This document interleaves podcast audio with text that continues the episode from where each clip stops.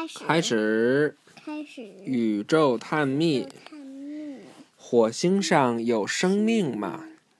火星比任何其他行星都更像地球，它比水星和金星离太阳还远，因此它不像它们那样热。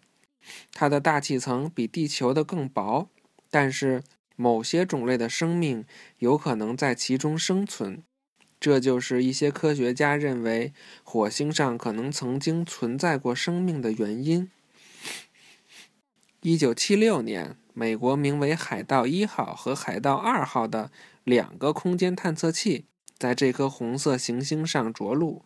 这两个探测器都没有发现任何生命的证据，什么叫任何生命的证据？就是都没有发现有生命存在过的迹象。然而，一九八四年，在南极洲发现了一小块陨石，陨石是降落在地球上的流星体。科学家认为这块陨石来自火星，它上面的物质看上去似乎和来自地球上微小生命的物质类似。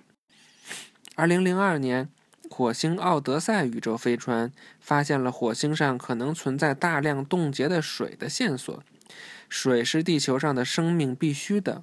火星上有水，可能也意味着火星上已经存在生命，或者可能在未来进化出来。看这个，这是火星探路者宇宙飞船拍下了这些火星的山脉和巨石的照片。靠近左边的是索杰纳号火星机器人车。请讲。那火星上有空气吗？火星上的空气比较稀薄稀薄是吗？啊，它的大气层比较稀薄，但是不知道有没有我我们能呼吸的氧气。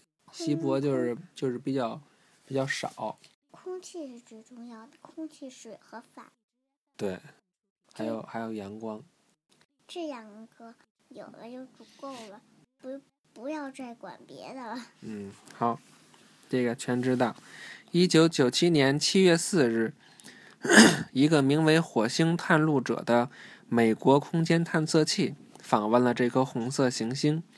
当火星探路者着陆的时候，它的门打开了，一个六轮小车开了出来，开始了探索。这个小车名为“索杰纳号”，就是这个，是吧？它看上去就像一辆遥控汽车，而且它也确实是被地球上的科学家遥控的。